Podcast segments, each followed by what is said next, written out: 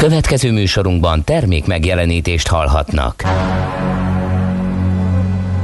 A 90.9 Jazzy bemutatja egy zűrös városban, ahol semmi sem biztos. Csak az adó?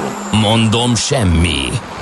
Ahol a kisbefektetőket senki sem védi meg a tőzsdei kilengésektől, és a sikátorokban leselkedik a kíméletlen hozamgyilkos.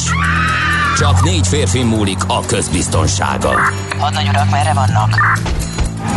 A mindenre elszánt és korrumpálhatatlan alakulat vigyáz a rendre minden reggel. Hé, kik ezek az állati nyomozók? Négy férfi egyeset és egy nyalóka. Ács Gábor, Gede Balázs, Kántor Endre és Mihálovics András. Az íróasztal mögül pedig Profit kapitány diktálja a tempót. Humor, emberi sorsok, közönséges bűnözők és pénz, pénz, pénz. Egy különleges ügyosztály, a Gazdasági Muppet Show minden hétköznap reggel a 90.9 Jazzin. De is figyelj, ne csak a bárányok hallgassanak. De miért? Ha nincs pénzed azért, ha megvan, akkor pedig azért. Millás reggeli. Szólunk és védünk. Jó reggelt kívánunk, 6 óra 30 perckor, 2021. augusztusának utolsó napján indul a Millás reggeli itt a 90.9 Jazzy Rádion. Az egyik műsorvezető pedig ebben a mai műsorban Kántor Endre. A másik műsorvezető pedig Mihálovics András. Jó, jó reggelt, András! Jó reggelt, Endre! 0630 20 10 909 SMS, WhatsApp és Viber számunkon egy segélykiáltás bemelegítésként. Mi van ezen a Hungárián? Az nem lehet, hogy az Eukaliptus Fesztivál miatt kell bedugulnia már 6.30 előtt. Az M3-astól a Tökölői útig már összefüggő a kocsisor. Köszönöm szépen. Igen. Nem a közlekedési információ, hanem az elhangzott gúnynév miatt gondolom azt, hogy ez, ez a ma az én napom. Eddig ezt még nem hallottam, de teljesen találó. Köszönjük szépen. Aztán uh, verbális tűzijátékra kényszerít bennünket. Hallgatunk ugyanis azt írja, ma van fiam Zalán szülinapja. Kérlek, mint abszolút törzshallgatóként uh, köszöntsük együtt. Tegnap ünnepeltétek a Műszak Egyetem mérnöki képzését. Ő egy éve sikeresen elvégezte. Gratulálunk Zalánnak. Isten Gratulálunk Zalán. születésnapján.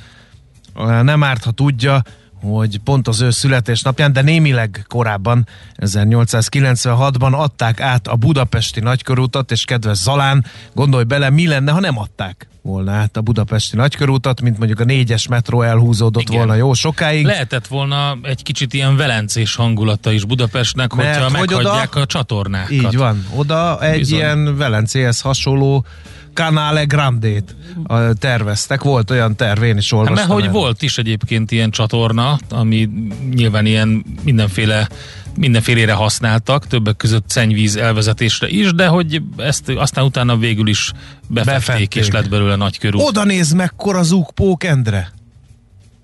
Na mondjuk ez tényleg egy Gyorsan óriási... fényképez le, Ez addig én szóval tartom a ez az- hallgatókat. Hát figyelj, ez egy olyan két darab 200 Igen. forintos. Én nem ezt farkaspóknak néztem, de, való, de lehet, hogy de zugpók gyorsan, mert egyébként. elmegy. Most rávet. Én akkor te dumálj a rádió én hallgatóknak, én addig, addig lefényképezem. Facebook oldalunkat feldobandó, meglátjuk, hogy milyen életveszélyes helyzeteknek vagyunk mi kitéve rádió műsor vezetőként, hogy mekkora pok. Tegyél mellé valamit, mert nem fogja visszaadni a kép eh, annak a jószágnak a nagyságát. Na, egyébként pedig kedves Zalán nem árt, ha tudod azt is, hogy 1980-ban a lengyel kormány és a sztrájkoló munkások Danszban, azaz Danzigban megállapodást írtak alá. Ennek eredményeképpen jött létre a Szolidaritás Független Önkormányzó Szakszervezet. Zalán talán nem is sejti, hogy a Szolidaritás Független Önkormányzó Szakszervezetnek milyen óriási jelentősége volt a lengyel Én nem tudok így műsort vezetni, hogy mögöttem bemászott a paraván mögé a körülbelül 6 Ha megy, az cm hosszú néz, most a 6 táncot megy. cm hosszú pók, amiről nem tudjuk eldönteni, hogy zug vagy farkaspók. Minden esetre Nézd, most valamit csinál. igen, köszönöm, hogy ezt Em, mondod. Endre, mivel háziállatról van szó, ideje, hogy adjunk neki nevet. Milyen névnap van ma? Erika. Em, Erika a farkaspók. Nem. Akkor Bella. Rajmond a farkaspók. Hát ma miért, gond, Arisztid. miért gondolod, hogy hímnemű egyedről van szó? Nézd most valamit. Azért, mert jelez a lábaival, mikor Ja, értem. Akkor lehet Raimund. Ott akár. van a sarokban egy lényegesen kisebb példány, valam- valamiből nem, hogy arra... Ez nagyon kemény.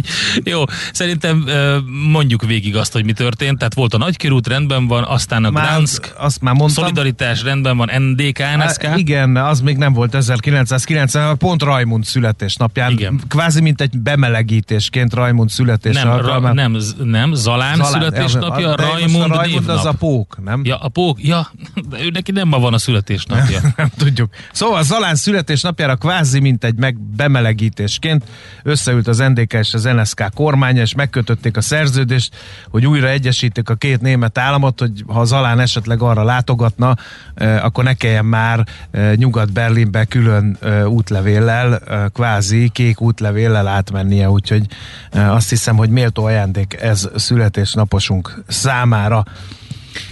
Fejtő Ferenc, magyar történész, újságíró, Széchenyi Díjas magyar író ezen a napon született 1909-ben, Isák Perlman hegedű művész is, ő 1945-ben, és Richard Gere nem sokkal utána, amerikai színművész, színész, filmsztár 1949-ben.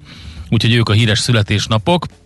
Sok, és, és természetesen Zalán.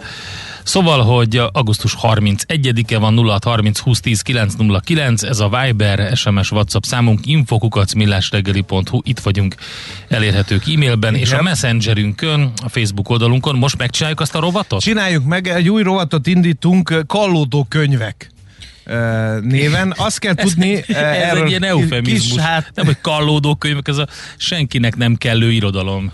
Az a helyzet, hogy időnként a kiadók megörvendeztetnek bennünket azzal, hogy elküldik egy-egy példányát az általuk kínált könyveknek. Ö, De Ami, várjál, ez nem az. ez nem az? Nem ez az ilyen házi, ö, ö, ilyen használt könyvbőrze. Ja, igen. Ja, tényleg van házi. Igen, használt. ide becipelnek a Félreértettem. munkatársak mindenféle De a könyveket. térei az a, az a kaptuk, nem? Ami Az szintén... más, igen. Az más. Tehát Te két dologról beszélsz. Két vonulat van. Van, amikor így küldenek kiadók könyvet, és Igen. bekerül a mi kis könyvespolcunkra, és vannak olyanok is, hogy megunt könyveket a kollégák behoznak, hát ha valaki még haszonnal forgatja azokat, és hát vannak olyan Robinson Crusoe-i ennek a jelenségnek, akik már évek óta elhagyatottan itt uh, Itt hempereg meg kallódnak, igen. a könyves polcunkon, és nem úgy tűnik, hogy ö, a gazdájuk már megunta, viszont más még nem fedezte fel értékeiket, és ezt szeretnénk akkor elősegíteni. Ezek azok, akik megmaradtak. A, a, a, olyanok, mint amikor az állatkereskedésben vannak a nem annyira tetszetős kisállatok, és Igen. akkor őket odaadják. Szigorúan, ö, szigorú szabályokkal lehet bekerülni a rovatba, legalább egy éve kell hemperegnie a szerkesztőségnek, és legalább négy íróasztalon fel kell bukkania ahhoz, hogy e- ennek a kötetnek, hogy bekerüljön ide. Na, Na, te mit választottál? Én kérlek szépen a Vladimir Pozner Hispánia első szerelmem című alkotását választottam, Én sokáig amely, néztem, de soha nem volt amelyben kedvem. nekem se. Tehát elsőre nem kedvcsináló kötetről van szó, a videósok kedvéért mutatom, Igen. itt van. Kicsit gyűrött, Mennyibe került annó? négy forintba került. Annó, és arról szól, hogy Pierre Gett, a fiatal francia művész, nem tudom, hogy jól ejtettem el, Igen. Spanyolországban egy tengerparti falucskában festeget, nem vesz tudomást az országban dúló viharról, a polgárháborúról, figyelmét csak a színpompás halászbárkák, a markáns arcú halászok kötik le. Egyik hajnalon arra ébredt, hogy egyedül maradt, a falu lakói eltűntek, az üres házakat látva döbben rá, hogy nem égzengés, hanem ágyudörgés riasztotta fel, összeszedi hát a cokmokját, és elindul hazafelé, az úton döbbenetes kép tárul elé, és akkor, hogy kezdcsinálóként nem Egy spoilerezek tovább, szépen. hanem tetszőlegesen, váratlanul Igen, kinyitom egy oldalon, ez a csomószor, 91. oldalon, ö, és akkor egy kicsit ö, Vladimir Pozner ö, munkásságát felvillantandó egy rövid bekezdés, így hangzik. A lány alig hallható hangon háromszor is igennel felelt, és Pierre úgy érezte szíve összefacsarodik, aztán kiárad. Annyira el volt gyengülve, hogy abból sem értett semmit, amit saját maga mondott, még kevésbé abból, amit hallott, de tudta, hogy a lány épp olyan kimerült, akár csak ő, vagy még inkább, hogy ő is reszket és ájulás környékezi, és hogy annyira közel került hozzá, mint azelőtt senki más. Hát köszönöm szépen, nekem egy másik könyvre esett a választásom, már csak azért is, Pünkösti Árpád 1988-ban kiadott műve van a kezemben, a Pallaszlap és könyvkiadótól, Pofa Be címmel, már a címe rögtön egy ilyen clickbait volt, hogy egy kicsit ilyen anakronisztikus tegyek. 65 forint volt egyébként annak idején, de nem is a címe volt a legfontosabb, hanem a borító munka. Ezt is megmutatom a mi kis videósainknak, így van. Mert hogy a borítót, azt, hogy aki felismeri, rögtön egyébként felismeri, hogy Tetta Avanti Béla munkája, a fedélgrafika. Pünkösti Árpád Pofa Be című könyvét kinyitottam a 155 oldalon, eh, ahol a, annak a fejezetnek a hetedik bekezdése következik, és a következőt olvasom, nincs méltóság teljes bukás. Amikor 1979. szeptember 15-én szombaton a minisztérium személyzeti főnöke át akarta adni Fábián Tibor beruházási igazgatónak a felmentési papírt, ő hátrakapta a kezét, és azt kérte, küldjék el postán. Aztán rájött, gyerekes, amit csinál, és átvette az értesítést, a vezérnek azzal az üzenetével együtt, hogy főosztályvezetőnek fogja kinevezni, persze nem a beruházásra, mert a kapitány kilövése után az mégis igaz, igazgatóság maradt. Na, pofa be. Pünkösdi Pofa be Árpád. és Hispánia első szerelmem Vladimir Pozner pennájából ezeket a kalódó könyveket próbáltuk meg eh, képletesen szólva rásózni hallgatóinkra az elmúlt percekben. Na, szerintem uh, rohanjunk is tovább. Következik egy uh, nagy klasszikus a mi zenei válogatásunkból, aztán folytatjuk a millás reggelit egy kis lapszemlével. Megkeresem addig Rajmundot, a pókot. Ezt a zenét a Millás reggeli saját zenei válogatásából játszottuk. Nézz is! Ne csak hallgass! millásreggeli.hu Na nézzük, mit írnak a lapok. A lapok kérlek szépen kezdjük talán a világgazdasággal. Emlékszünk még a Baumag ügyre?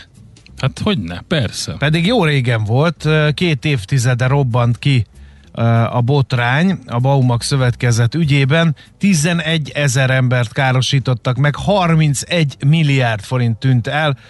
Akár le is zárulhatna ez a botrány, de a felszámolóak előtte mind a 7500 károsultból lett hitelezőt egyszerre kellene értesítenie, ez pedig nagyon nehéz feladat, hiszen azóta többen elhunytak vagy elköltöztek. Um, sokan minden pénzüket betették annak idején a Baumag szövetkezetbe hatalmas hozam reményében, ebből azonban nem lett semmi, sőt a korábbi tagokat egy idő után a cég már csak az új belépők pénzébe tudta kifizetni. 2003-ban csődbe is mentek, Nyomozás indult, és 2013-ban másodfokon még az elsőnél is súlyosabb ítéletet hozott a bíróság. Az első jelentő vádlott például 7 helyett 10 év börtön kapott. A világgazdaság megtudta, hogy B. László nemrég feltételesen szabadult, miután letöltötte büntetése kétharmadát. A felszámoló szerint valószínűleg sosem fog megnyugtatóan lezárulni az ügy, a károsultak elvesztett millióik után csak néhány tíz, maximum pár százezer forintot remélhetnek, de ehhez is kellene egy záró mérleg, írja tehát a világgazdaság, és A napi.hu azzal fog indítani ma reggel, pár percen belül élesedik ez a cikk náluk a napi.hu, tehát hogy súlyos teherautósofőr hiány érik Magyarországon is, kormányzati beavatkozásra lenne szükség, mert hogy ez több országra jellemző, minden esetre. A nagy és közepes vállalkozások esetében körülbelül 8-10 százalékos a tehergépjármű sofőrök hiánya a nemzetközi áruszállításban. Mindez súlyosbítja, hogy egyre több dolgozó távozik külföldre, főleg Nagy-Britanniába. Ezt állítják a mert hogy teherfuvarozók. Nagy-Britániában is sofőrhiány van, tízezer sofőr hiányzik, olvastam erről, igen. A hiányzó embereket sem itthonról, sem külföldről nem tudják jelenleg pótolni. A munkáltatói szervezeteknél egyelőre csak a jövő szempontjából látják fenyegetőnek a helyzetet, és a kormányzati beavatkozást sürgetik a szakképzés megerősítése, a munkakör vonzóvá tétele kapcsán, tehát erről szól a napi.hu ma reggeli indító anyaga.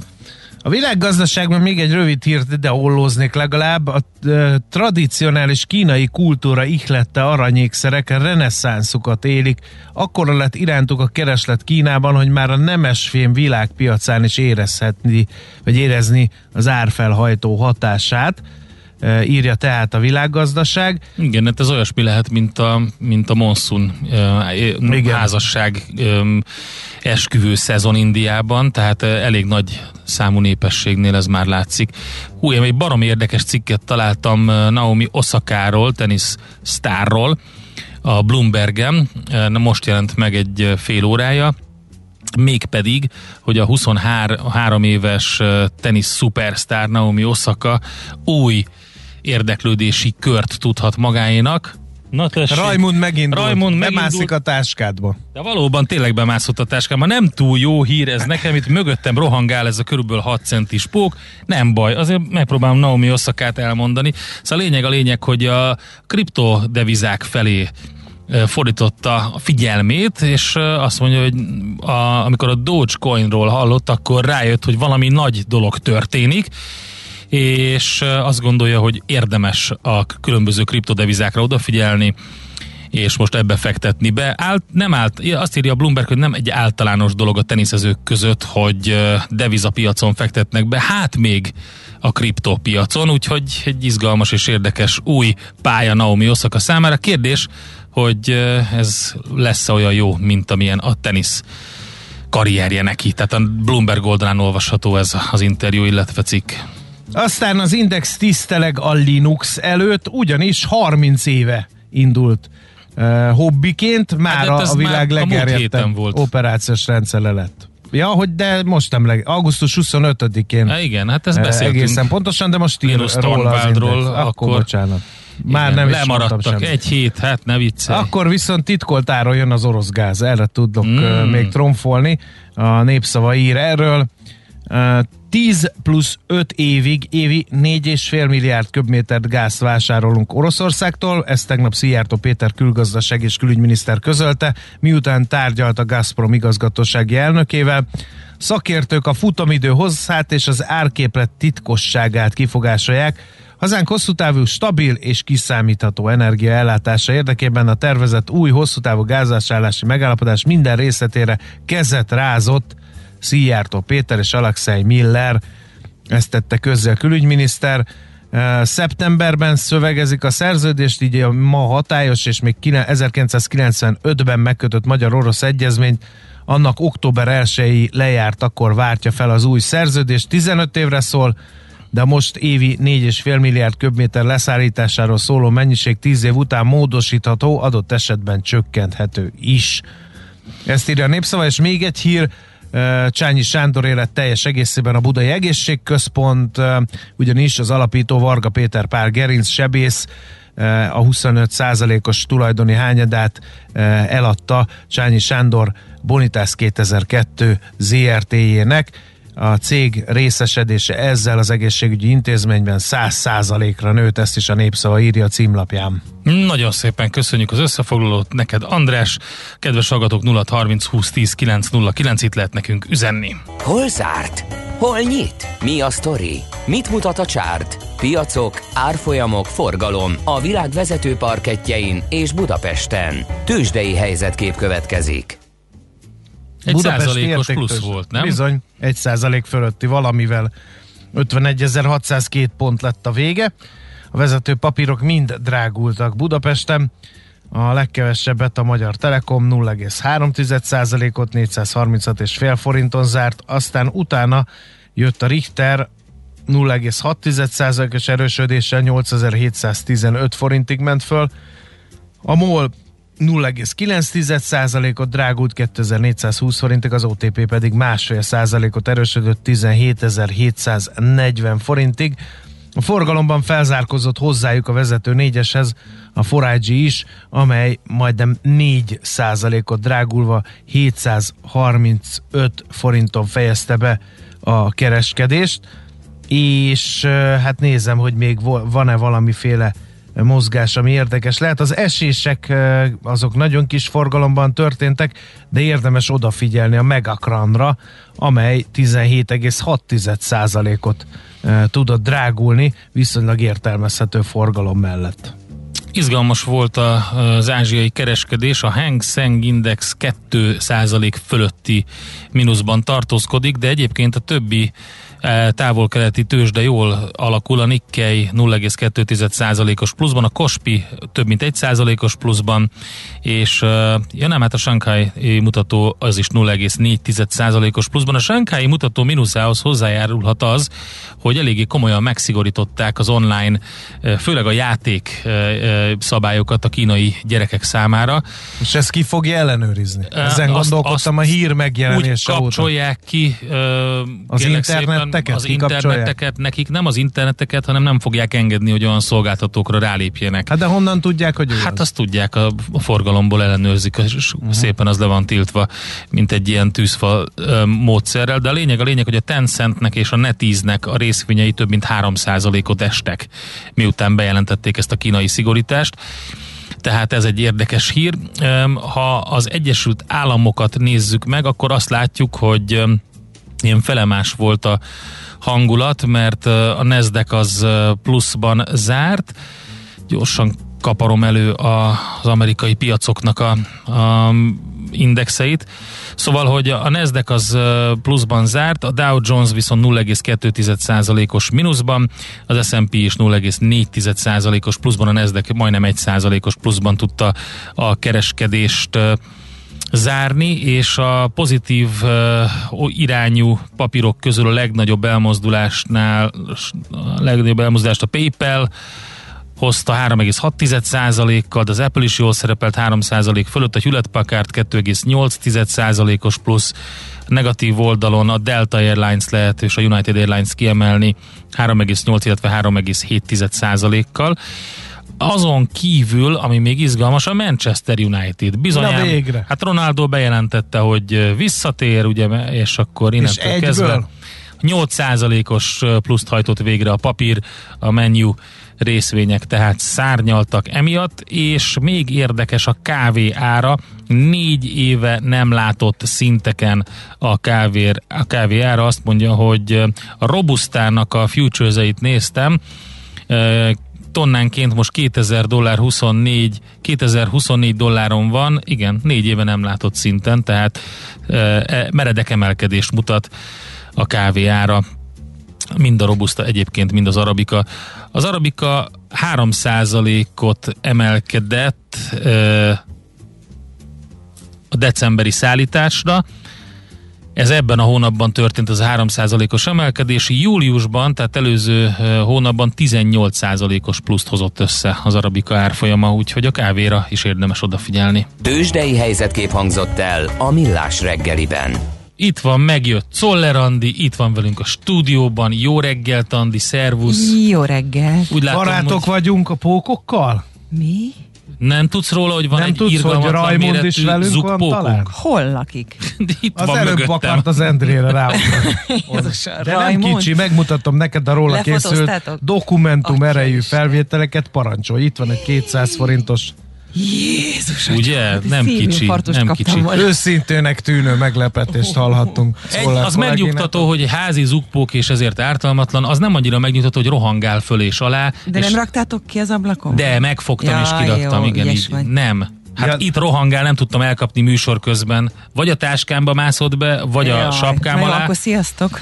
Úgyhogy a kávé és Andi jó barátok, a kávé és pók, és a pók és Andi nem jó barátok. Úgyhogy majd Valaki írta arról könyvet, hogy a hölgyek miért rettegnek ilyen zsigeri módon a pókoktól. Az arachnofóbia? Szerinted az hölgyeknél jelentkezik? Hát én úrak körében ritkábban látom, hogy sikító frászt kapnak pókoktól. Pedig a pók embert szeretik. Te szereted a pók embert? Ja, Nem szereti. Tom Holland, nem tetszik nem. Tom Holland? Az új Tudnék még mondani legalább 20, 20 akárhány olyan állatot, amit rosszul vagyok. Igen, mondjuk egy 50 földi giliszta nem. Meg gyíkok, meg gyíkok is. Gyíkok. Én szeretem a gyíkokat. Gyíkok, Kedvencem kígyók. a gekkók.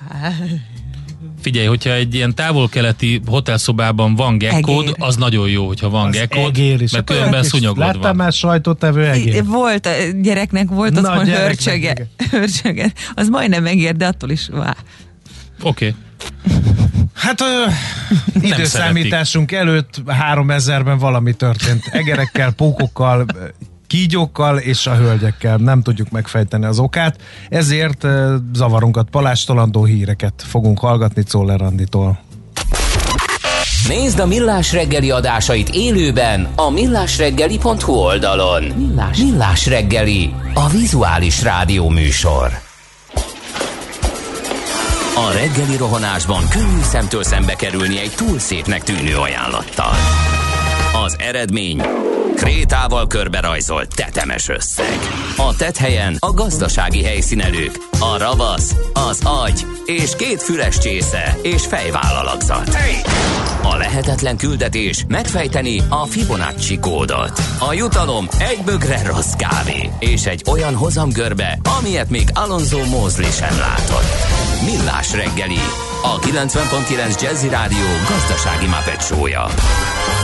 Vigyázat! Van rá engedélyünk! Reggelt kíván... Jó reggelt kívánok, jó reggelt kívánunk, jó reggelt kívánunk, 7 óra 10 perc van.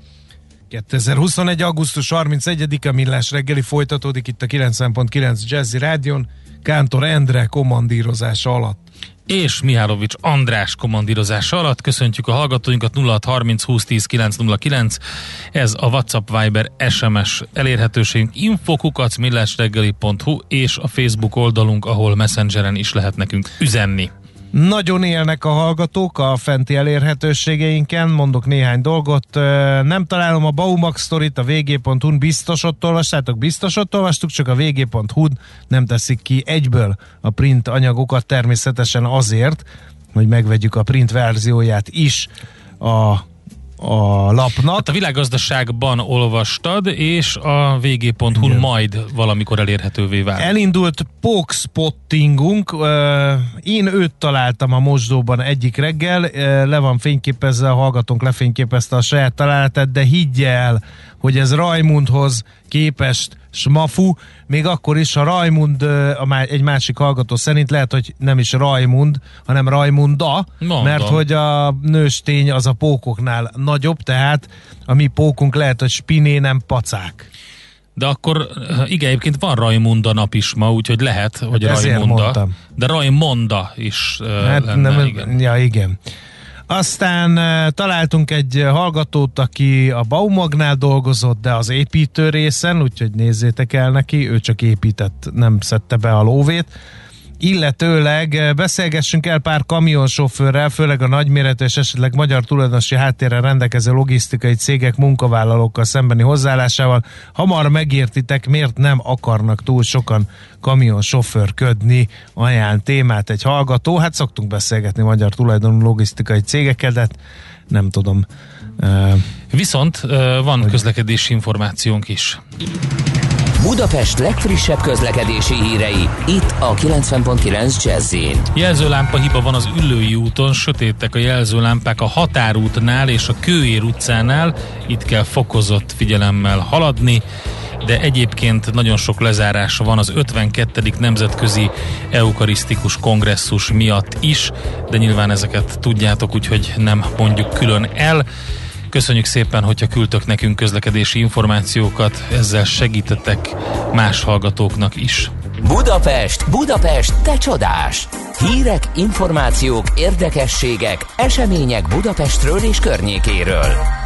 Hát ugye megjelentek az első szállodahajók július elején Budapesten, a korábban kiemelkedő méretű piaci szegmens teljesítménye még csak töredéke a pandémia előttinek, és a turista buszos vállalkozók rendelésállománya sem számottevő továbbra sem. Ráadásul vannak aggasztó jelek, például, hogy több hajót is a külföldi hajóstársaságok svájci és német rendszámú buszai és buszos partnerei kísérnek, és azokkal fuvarozzák a csoportokat a környékbeli programokra. Hát itt van velünk a vonalban Dittel Gábor, a Magánvállalkozók Nemzeti Fuvarozó Ipartestülete ügyvezető főtitkára. Jó reggelt kívánunk! Szép jó reggelt önöknek és hallgatóknak is. No, hát a turista buszok, hát hogy is mondjam, csak vegyes megítélések, és időről időre fellángol a vita, hogy hol parkolhatnak, hol nem, hol akadályozzák a közlekedést, hol nem, tehát a megítélésük meglehetősen vegyes. Talán azért, mert nem gondolunk a mögé, hogy ezt magyar magánvállalkozások üzemeltetik, de ők milyen helyzetben vannak, hát ugye a turizmusból élőknek az elmúlt egy éve nem volt egy fákjás menet, gondolom az övék sem. Sőt, hát ez nem csak egy év, ez most már lassan kettő lesz, ugye mert azt kell, hogy mondjuk, hogy 2019 nyara volt az, amikor a szállodahajók jelentős mennyiségben itt megjelentek Budapesten, illetve hát a Duna Magyarországi szakaszán és különböző programokat csináltak. Ugye amikor Budapesten megállnak ezek a szállodahajók, ezeknek az egyik legfontosabb programja az ott lévő turistáknak, akik természetesen hát nem a fiatal évjáratból kerülnek ki, hanem inkább az idősebbek, és hát korábban a tengeren túli utasok voltak többségben. Most ebben az évben, ahogy ön is említette, ugye július elején a Svájc, illetve német hajók érkeztek kiszámban, ahol értelemszerűen Svájc, illetve német állampolgárok voltak. Nekik a legfontosabb programjuk Budapesten a városnézés, amely városnézést ugye értelemszerűen az előbb említett porfa miatt nem lehet ugye gyalogosan megcsinálni, meg szegvélyel sem, meg semmi más olyan eszközzel, ami ugye a mobilitás szolgálja, hanem átszállnak autóbuszra, és hát igyekszünk megmutatni nekik nagyon szép városunk, fővárosunk nevezetességeit, hát ami többé-kevésbé sikerül mostanában. Mik a legnagyobb akadályai ennek? Hát ennek nagyon sok akadálya van. Egyrészt ugye nincsenek kiépítve azok a megálló helyek, a legfontosabb látványosságok előtt, ahol szabályosan, nyugodtan meg tudná az autóbusz, és le tudná szállítani a, a, a turistákat. Természetesen mi hasonlóképpen, mint hogy más európai nagyvárosban már kialakult, mi azt mondjuk, hogy nem kell ott állni a sokáig az autóbusznak, rak kell az utat, és menjen el egy olyan helyre, ahol senkit nem zavar, majd mikor befejezték a programot a turisták, akkor menjen vissza a busz, és gyakorlatilag így ha úgy tetszik, senkit nem zavarunk, de mégiscsak egy komfortos ö, ö, szolgáltatást tudunk nyújtani. Tehát példának okáért mondom, hogy most már hát hónapok, vagy év, év óta, több mint egy év óta ugye killódunk a vári egy behajtással, azaz, ugye nem behajtással, mert ma a vár megközelíthetetlen, és az elsőket önkormányzattal egyszerűen szakmai eszmecserék vonatkozásában sem tudunk dőlre jutni. Hát ők mit, mit mondanak? Hát ott meg lehet állni valahol, aztán kicsit sétálni kell, nem? Természetesen eddig is így volt, tehát fölment az autóbusz a Hunyadin vagy a Palota úton, letette az utast ott a koronacukrász előtt, majd lement mondjuk a Dózsa György térre, és ott várakozott. Hát ők most azt mondják, hogy ez sem megoldás, ők úgy gondolják, hogy egy fantasztikus szakmai megoldást találtak, mi szerint a Mészás utcába létesítenének egy buszparkolót, ahova megérkezik az amerikai turistákkal mondjuk az autóbusz, és átszállítjuk őket egy elektromos autóbuszra. Hát el lehet képzelni ezt a komfortosítást úgy, hogy mondjuk, hogyha a békeidőt nézzük, akkor egy-egy nap 300-400 ilyen autóbusz érkezne Mészáros utcába, tehát ez egy kaotikus állapotot jelentene, de ugyanez vonatkozik a, a Városliget, a Hősök tere vonatkozásában, ahol a végső tervek szerint autómentessé válna a, a terület, ahova ugye értelemszerűen akkor nem tud bemenni az autóbusz sem, vannak olyan... Hát ott az Olof Pálme sétánynál meg lehetett állni korábban, nem hát, ott álltak meg ezek a buszok, vagy a felvonulási téren? Természetesen korábban voltak lehetőségek, de a tervek szerint ez meg fog szűnni abban a pillanatban, amikor teljesen kész lesz a Városligeti uh-huh. beruházás. De mondhatnám a, a, a Citadellát is, ami ugye a, a világörökség része, mint ugye panoráma, ott a, a, a ugye a sajtó nyilvánosság most már is azt is tudja, hogy oda a, ugye siklót szeretnének e, építeni, ami e, ugye mi megnéztük a hatástanulmányt is, ez szó nincs arról, hogy mondjuk a siklóhoz hogy fog odaérkezni a turista, és hogyha odaérkezik, akkor, akkor mi lesz azzal az autóbusszal? Hadd mondjak, egy, hadd mondjak egy ördögtől való ötletet. Na. A tömegközlekedés nem tudják használni a turisták, ugyanúgy, mint az átlag ember?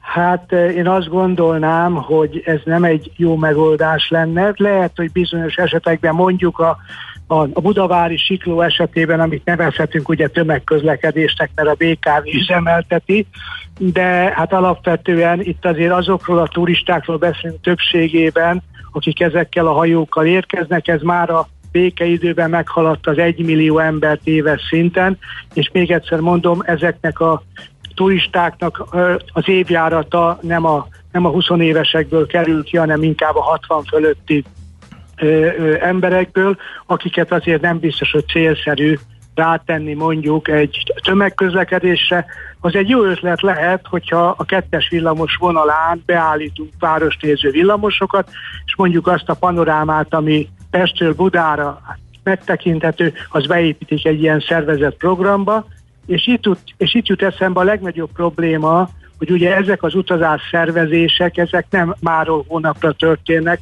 ezek egy-két éves szerződéseken nyugszanak, amelyekben ö, konkrét programok kerülnek beépítésre. Hogyha egy váratlan lezárás, egy váratlan olyan dolog történik, amire nem lehet előre számítani, az azért problémát jelent a szerződés testése tekintetében. Biztos, hogy így van.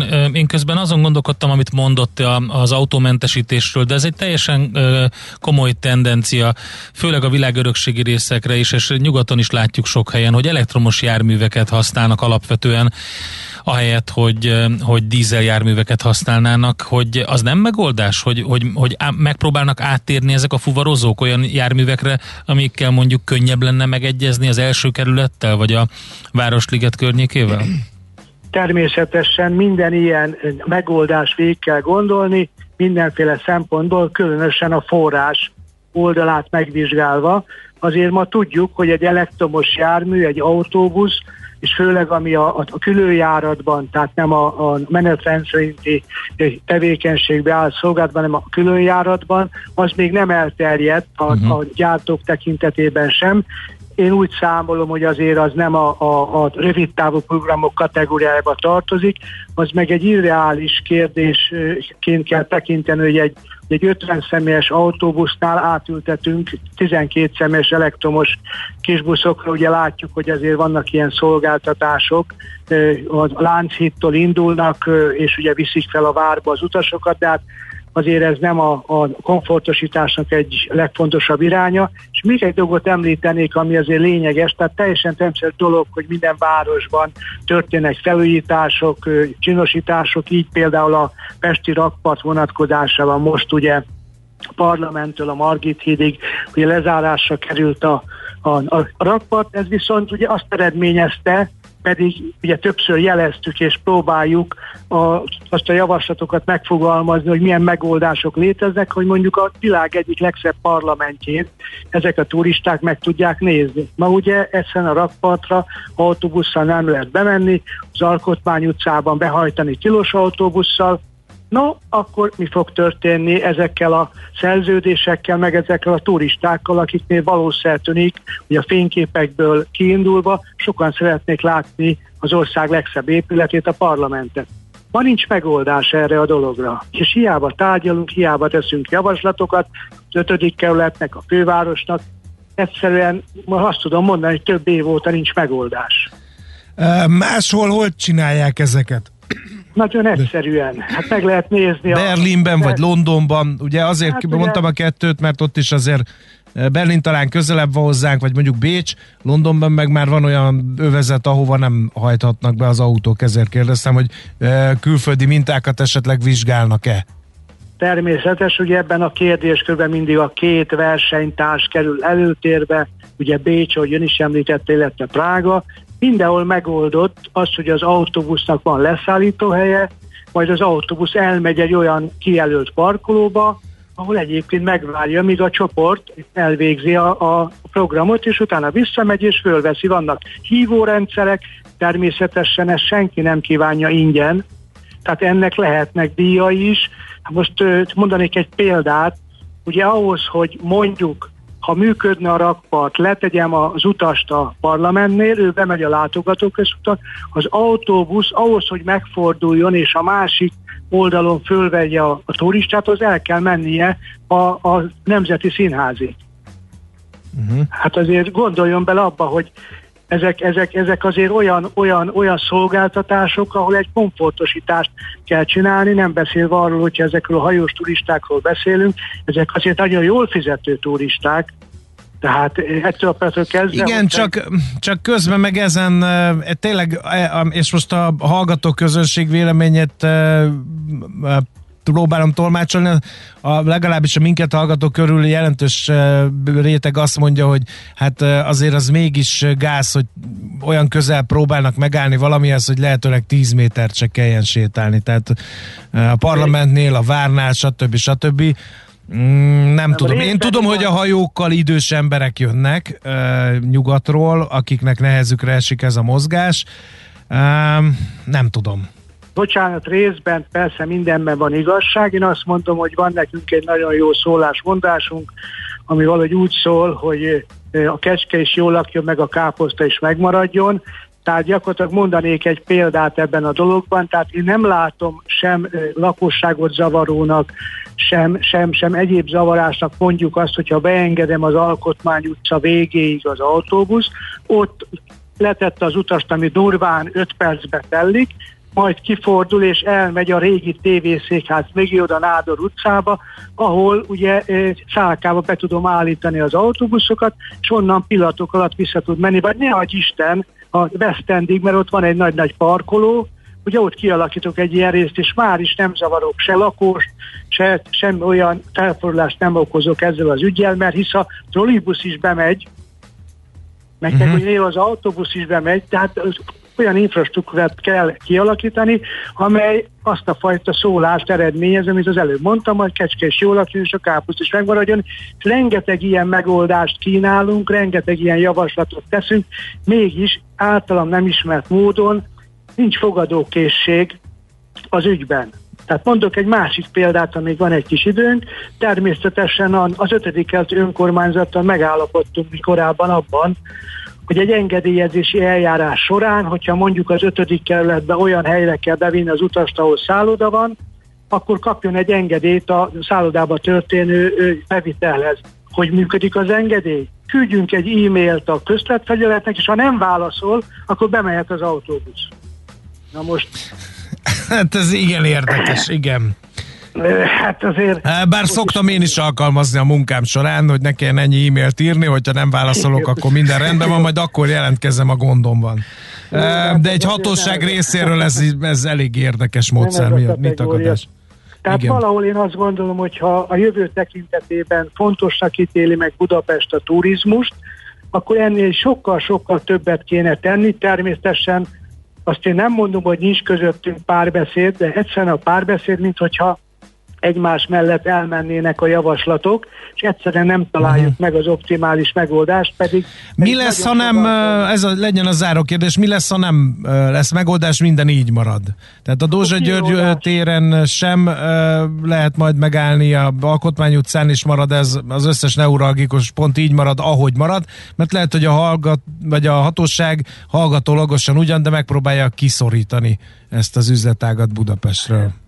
Én azt gondolom, hogy akkor killódás lesz, állandó stressz hatások lesznek, mert, mert szerintem egy olyan város, mint, mint Budapest turizmus nélkül nem létezhet, hisz naponta halljuk azt, hogy szakmai megközelítésben, hogy mi a turizmus problémája a fővárosban, és hogyha nem oldjuk meg a külföldi turistákat, mert én azt gondolom, hogy persze a belföldi turisták is nagyon fontosak, és jó lenne, hogyha tömegével jönnének a fővárosba, de azért nem biztos, hogy ez a megoldása a, a, a turizmus Hát igen, ez igen, csak nem az egész turizmusról van szó, ez az egyik, a másik meg, hogy itt írják a hallgatók megint csak, hogy de hát a hajós turisták költenek a legkevesebbet, ugye ők a hajó laknak, nem tehát van. nem fognak szállodában lakni, a hajón étkeznek, tehát nem fognak vendéglőbe menni. Az egyetlen forint, amit itt hagynak, azok a múzeumok, meg a, ahova ők elutaznak meg, és be, megveszik a belépőjegyet a várban, hát mondjuk, vagy bárhol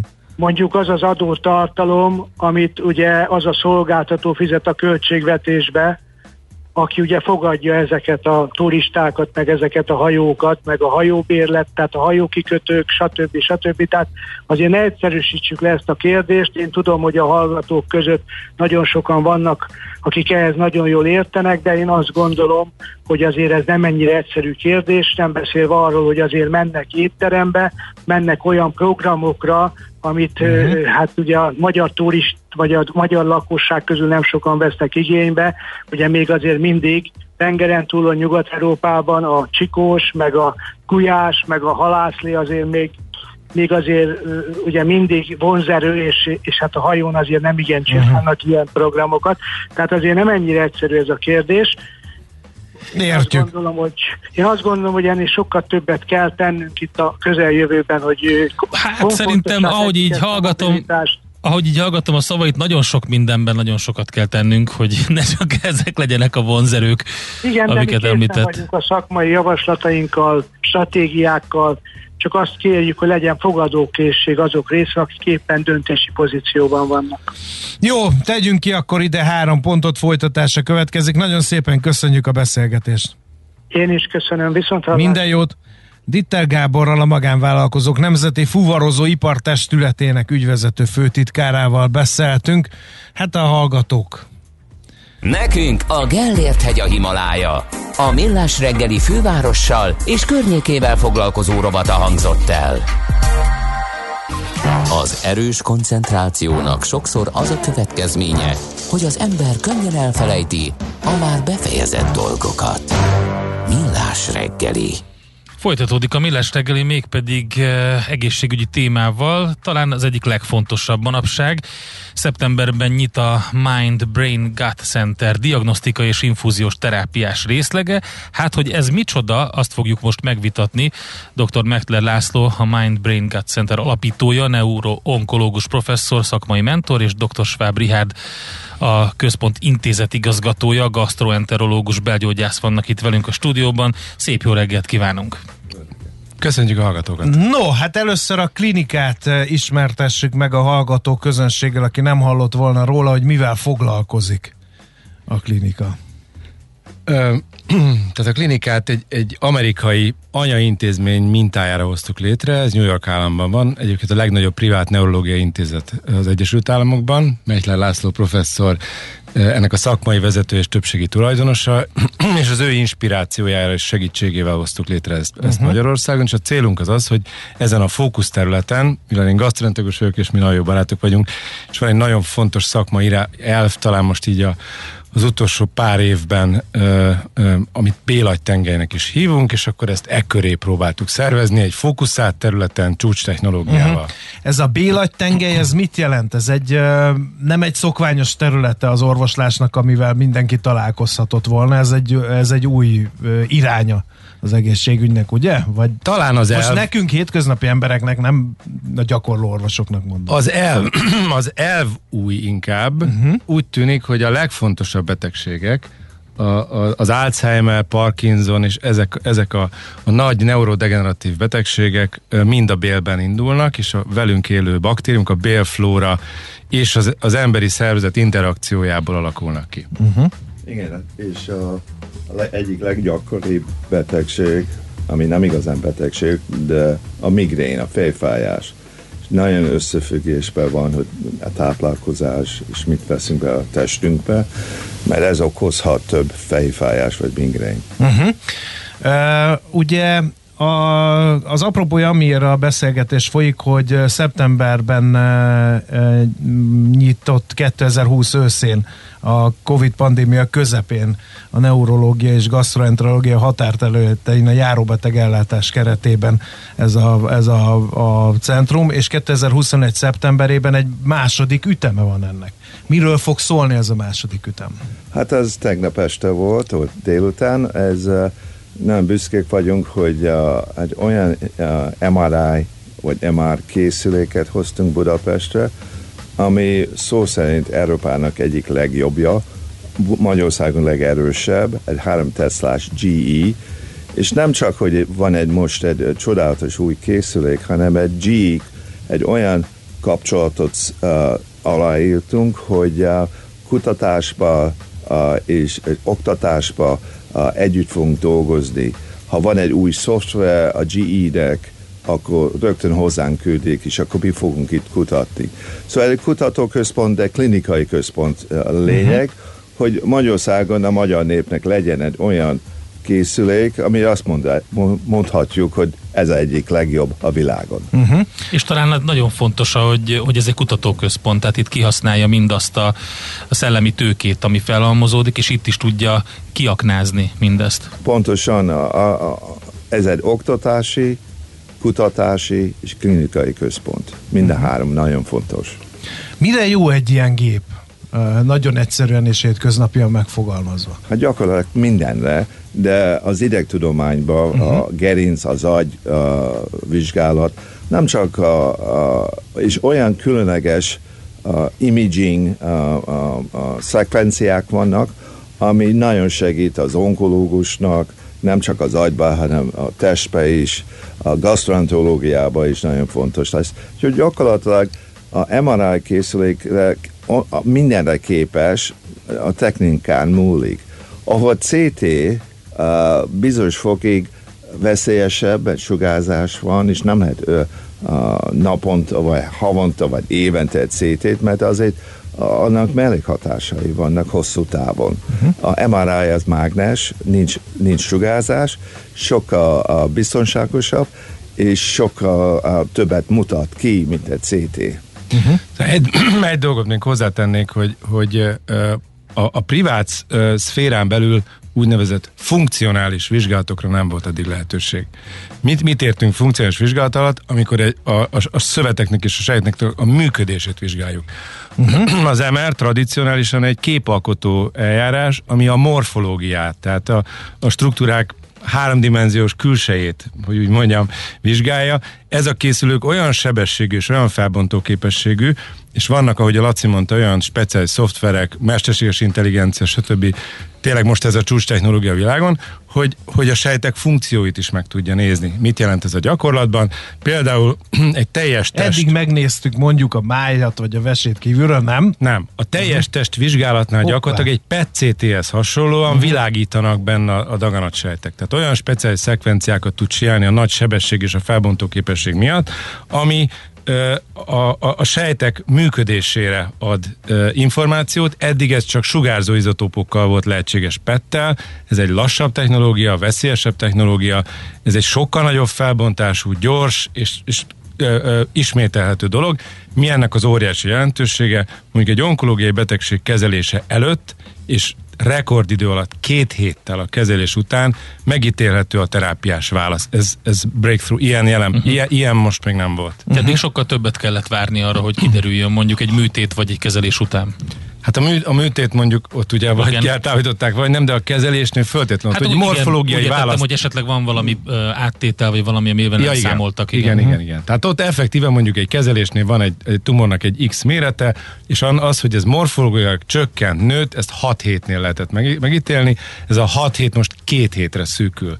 Ez döbbenetes, egyébként költséghatékonyságban is sokkal kevesebbe kerül a társadalom. Ezt akartam kérdezni, hogy mi a, mi a jó a, a betegnek, nyilván a, a megfelelő diagnózis, meg a, a korai diagnózis. Meg a felesleges segít. terápia ö, ö, ö, hosszúságának lerövidítése. Tehát amiről kiderül, hogy nem működik ö, ö, kezelés, sajnos a daganatos kezelések egy részeiből most is a gyakorlatban a betegágy mellett derül csak ki, hogy jó vagy nem jó, és az, hogy, hogy ez két hétnél eldönthető, hogy érdemes folytatni, folytatni vagy váltani kell, ennek nagy jelentősége van, mert egyre több egyébként célzott onkológiai kezelés is rendelkezésre áll, ahol óriási jelentősége van, hogy kettőt, hármat, négyet vagy ötöt ki lehet próbálni, és, és nem kell uh-huh. ez erre hóna, hosszú hónapokat várni.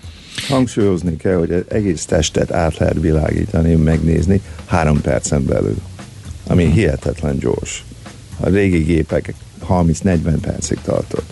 De az új technikával lehet egy egész testet átnézetni 3-5 perc alatt. Uh-huh.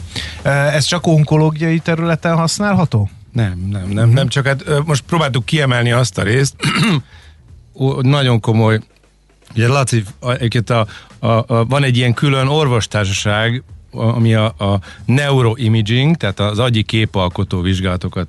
És az az intézet, ahol, ahol Laci dolgozik, ott, ott volt Amerikában az első között CT készülék már a 60-as években, és ott alakult tulajdonképpen ez a neuroimaging közösség, Laci is vezetőségi tagja az amerikai Neuroimaging Társaság, sőt elnöke is volt. Igen. Több könyvet írt. Igen, és uh, hát uh, az én intézetemben a jelenleg 6 MRI, ahhoz 120-at csinálunk naponta. Szóval ez egy óriási mennyiség MRI, és nagyon sok tapasztalatunk van.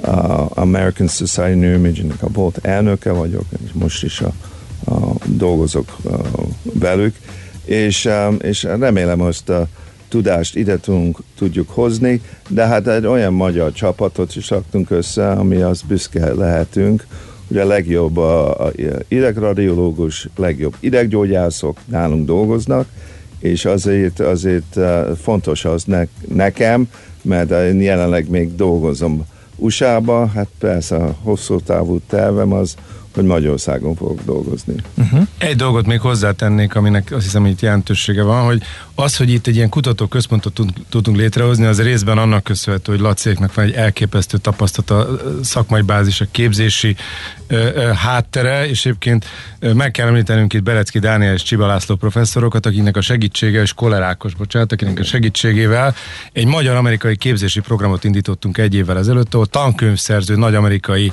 professzorok minden második héten adnak online elő magyar előadóknak, és emlé a Magyar Neurológus Társaság szervezett magyar előadókat, és azért még a, a képalkotásra visszatérve, ennek van egy, Amerik, egy, egy, egy, egy céges lába is, ugyanis a GE-nek, kevesen tudják, de itt van a globális uh, szoftverfejlesztő központja, több mint 500 kutató dolgozik itt Budapesten. Tehát az, hogy, hogy ez így össze tudott jönni, azért ez sok tényező. Hát ezt el, így elmondva is egészen elképesztő egyrészt, munka. Egy, egyrészt tényleg érdekes, másrészt körülbelül 20 évvel ezelőtt beszélgettem amerikai um, különböző szakemberekkel, akik eh, hiányolták azt a típusú hálózatot, ami most ezzel létrejön. Tehát az, hogy az egyetemek, a, a képzés eh, és a kórházak ilyen szinten együtt dolgoznak, az mondjuk az Egyesült Államokban eh, nagyon sok szempontból jó, mert már látják azt, hogy hány szakember kell, milyen területekre, azok a szakemberek, akik a képzésben részt vesznek, olyan jellegű gyakorlatot tudnak kapni, hogy ők be tudnak rögtön integrálódni az egészségügybe, és nyilván a pácienseknek pedig azért jó, mert egyre, egyre nagyobb területen tudnak velük foglalkozni. Tehát ez, ez, ez az, ami talán egy picit nyilván elterjedt már, kezd elterjedni Magyarországon is, de talán ez, a, ez az egy ilyen központok, mint amiről most beszélünk, ezt nagyon elősegítik.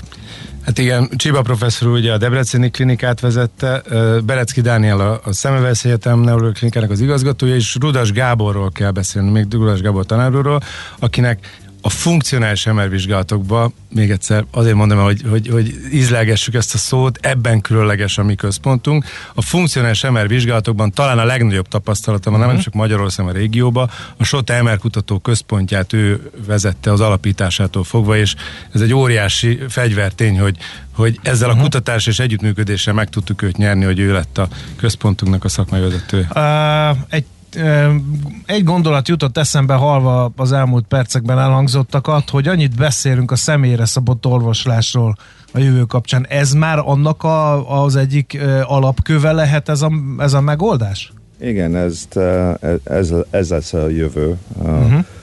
A személyes or precision medicine, ami, ami nem csak a diagnosztikába, de a gastroenterológia, a mikrobiomnál is nagyon fontos és hát gondolom az Ricsi is tud valamit erről mondani. Ez ugye az onkológiában volt, voltunk itt a vendégeitek már, az Onkompass nevű cégünkkel is, nyilván nagyon szoros szakma együttműködés van, terjedelmi korlátok miatt nincs most itt Peták Pista barátom, aki, akivel hát egyébként Lacival nagyon-nagyon szoros közös barátságunk van, igen, Laci, Laci neuroonkológus, tehát ebből a szempontból is, és hát a, a, az USA egyik legnagyobb onkológiai központjának a, a vezetője, a Roosevelt Park Cancer Institute-nak, ahol egyébként a világon először alkalmaztak kemoterápiát, tehát tehát azt gondolom, hogy egy, egy elég különleges network kezd összeállni, és hát e, e, nagy izgalommal tekintünk e, ennek elébe, de azt gondolom, hogy a, a pont a személyre szabadság szempontjából, már a mikrobiomról is beszéltünk, Verdes András, de, de e, különös jelentősége van ennek a funkcionális emelkészüléknek, mert ez effektíve egyébként kereskedelmi forgalomba úgymond szolgáltatásként Magyarországnak nem volt elérhető, és az, hogy ez egy ennyire erős gép, ez ebből a szempontból érdekes, hogy ez funkciót tud vizsgálni. Uh-huh. Tehát, hogy működik-e, vagy nem működik, most megint nagyon, nagyon van. és megfelelően működik-e, ha működik. Igen, illetve ugye, amint elmentettünk a nagy felbontású teljes testemel készülékek, vagy a felvételek, ugye itt az, az egy óriási dolog volt a Laci, amit mondott a sebességgel, hogy egy légvétellel gyakorlatilag az egész testet uh, tudja vizsgálni, és ez, a, ez az öt perc, ez nem, nem az egy vizsgálat, ugye sok szekvenciát uh-huh. kell lehúzni, de egy légvételből, és nem utólag rakják össze különböző mit tudom én, 15-20 centis, de nem, nem, 20 centis ja. szegmensekből a testet, uh-huh. hanem ez egybe rögtön végig tudja uh-huh. szkennelni, ugyanis ahol szoftveresen rakod össze a puzzle-okat, ott, ott olyan műtermékek keletkeznek, hogy nem lehet kizárni, ott lesz pont valami, amit, amit így nem látunk. Uh-huh. Tehát baromi gyors és erős gép kell ahhoz, ami így egybe vég tudja nézni egy légvételből a testet, és hát lehet látni mondjuk egy PET-CT tüdő felvételnél például, hogy, hogy azáltal rosszabb a felbontó képessége, hogy bele, belemozog a légvétellel az illető, a páciens, és, és itt ezzel a gyors MR készüléket elképesztő felbontásban é, tű pontosan élesen világít. Uh-huh. Ezt ilyen um, most megint nagyon laikus kérdést teszek fel, csak azért, hogy a hallgatók értsék. E, egy felvételből uh, onkológiai, meg gastroenterológiai uh, Tehát több célra felhasználható. Több célra is felhasználható. Egy felvétel, vagy, vagy állítgatni kell a gépet attól függően, hogy mit szeretnénk vele látni? Pontosan az utolsó, hogy uh, például Alzheimer beteg, vagy szklerózis multiplex, vagy uh, agyvézés, szóval mindenre más hogyan kell felkészíteni a gépet. Ha test, például hihetetlen uh, uh, éles képeket lehet szerezni. A gerincről, gerincsév például, ami nagyon gyakori. Szóval, szóval mindent meg lehet csinálni, csak a, mi a indikáció, hogy uh-huh. miért kell, és akkor a technikus, vagy a idegradiológus megkér egy olyan szekvencia, ha arra pontosan megadja a választ. Uh-huh. Még egy dologról nem beszéltünk, ami szerintem elképesztően izgalmas, és a neurológiához csatlakozik. Ugye az időskori memóriavesztés, kognitív zavarok egy óriási terület. Nagyon sokan félünk attól, családban ö, ö, voltak ilyen ö, problémák. Amit ez a készülék tud, ez az első olyan készülék, ami automatikus ö, és a szoftver és mesterséges intelligencia által vezérelve úgynevezett volumetriás vizsgálatokat tud csinálni, ahol konkrétan meg lehet mérni, ugye a szürke állomány, már azt hiszem a hallgatók közül is sokan látták, vagy a saját felvételüket, vagy egyáltalán az agyról egy felvételt, állati bonyolult struktúra, tele van különböző ilyen redőkkel, stb. Tehát nagyon konkrétan azt nagyon nehéz lemérni, hogy a szürke állománynak, ami az agykérget és a, gondolkodást vezérli, pontosan mekkora a, a, a felülete, területe. Most erre voltak már eszközök, hogy ezt kézzel megpróbálták körbeírni, de ez az első eszköz, hogy, hogy olyan felbontás és olyan speciális szoftverek konkrétan meg tudja mondani ennek a volumenét. Viszonylag gyorsan, és így tulajdonképpen szolgáltatásként uh-huh. is mhm. alkalmazható, és az a megdöbbentő ö, ö, tapasztalat ezekkel az új készülékekkel, hogy hogy bár nem a meglepő módon nagyon konkrét korreláció van a memóriavesztés és a szürke állomány volumenvesztés kapcsán, tehát nem kell ilyen iszonyú szofisztikált, uh-huh. bonyolult dolgokra gondolni, amennyivel csökken a szürkállomány, a kéreg mérete és, és volumene, az, az vezet akkor konkrétan arányaiban a kognitív Most nagyon sok felhasználási területét láttuk ennek a gépnek, és én jól sommázom ennek a jelentőségét abban, hogy mindig azt szoktuk mondani az egészségügyben, hogy minél előbb észrelünk valamit, annál nagyobb az esély arra, hogy sikerül megfelelő terápiát alkalmazni, és ebben segít ez a gép, hogy nagyon-nagyon korán észre lehet venni eltéréseket, nagyon korán le lehet vonni következtetéseket, és meg lehet találni rá megfelelő terápiát. Igen, és a, ez hihetetlen fontos, hogy korán kezdjük a folyamat, találjuk a folyamatot, a betegséget. Ez nem csak a Alzheimer betegeknél van, de mindenféle degeneratív ideggyógyászati betegségnél. De az is fontos, hogy ha kezelünk valamit, látjuk a elváltozások. Ha kezdjük egy bizonyos uh, hipokampusz atrófia, ami azt jelenti, hogy sorvad az agy bizonyos helyen, akkor, és kezeljük, akkor látjuk, hogy hat hónap múlva, egy év múlva, öt év múlva, hogy változik az agy. Mert akkor tudjuk, hogy hatásos a gyógyszer. És ez a jövőben nagyon fontos, mert most jönnek ki Amerikába az új Alzheimer betegség, a, a, a gyógyszerek. gyógyszerek. Igen. És, és nem tudjuk, hogy mennyire hatásos. Ilyen diagnosztika hihetetlen fontos, hogy látjuk a folyamatot, a betegségnek a folyamata, és hogy, le, hogy tudjuk leállítani, uh-huh. vagy visszafordítani. Uh-huh. Um, szűrésre is alkalmas ez, vagy inkább terápiára? Abszolút alkalmas szűrés, és egy terület, ami nagyon izgalmas, és szeretném, hogy a Laci két mondatot erről mondana, az a sporttal kapcsolatos alkalmazás. Hát igen, uh, ahol dolgozom, vagy élek, az Buffalo, New York, ott van a profi a amerikai foci csapat, és a Buffalo az sérülés problematikája, hogy Pontosan. igen, vitatkoznak, hogy lehet, hogy az Pontosan. egész sportág veszélybe kerül, mert az igen. ütközéseknél maradandó agykárosodás. Hát akkor nem is kell mondanom igen. semmit. Képben mert vagyok, a... mert a családban van érintett. Szóval a agyászkodás uh, okozhat hosszú távú tüneteket. Aha. Nem csak fejfájás és, és szédülés és, és uh, emlékezeti problémák, hogy van egy olyan különleges betegség, ami Amerikában mindenki, most a profi sportolók félnek, a Chronic uh, Traumatic Encephalopathy, CTI. Uh-huh. És ez egy olyan degeneratív betegség, ami a agyászkodással kapcsolat van, és most a diagnosztikában most kezdjük látni, hogy hogy lehet ezt uh, uh, um, előállítani, ezt a diagnózist. Sajnos a kezelését nem tudjuk most, de hát nagyon sok olyan amerikai profi uh, focista, uh, nem a magyar foci, hanem amerikai foci, aki öngyilkos lesz, mert érzik, Érzi, hogy, hogy, hogy dementális, nem uh-huh. tud gondolkozni, és akkor miután uh, meghal, odaírja, hogy adják oda az agyamat egy bosztoni patológushoz, aki most tényleg nagyon híres, és boncolják fel, és nézzék meg, hogy nekem volt-e. És ebből van legalább 15-20 olyan öngyilkos amerikai focista, ami saj, sajnos uh, most is történik, és, és, és ennek a diagnosztika lesz a jövő. Mert a fociba is lehet.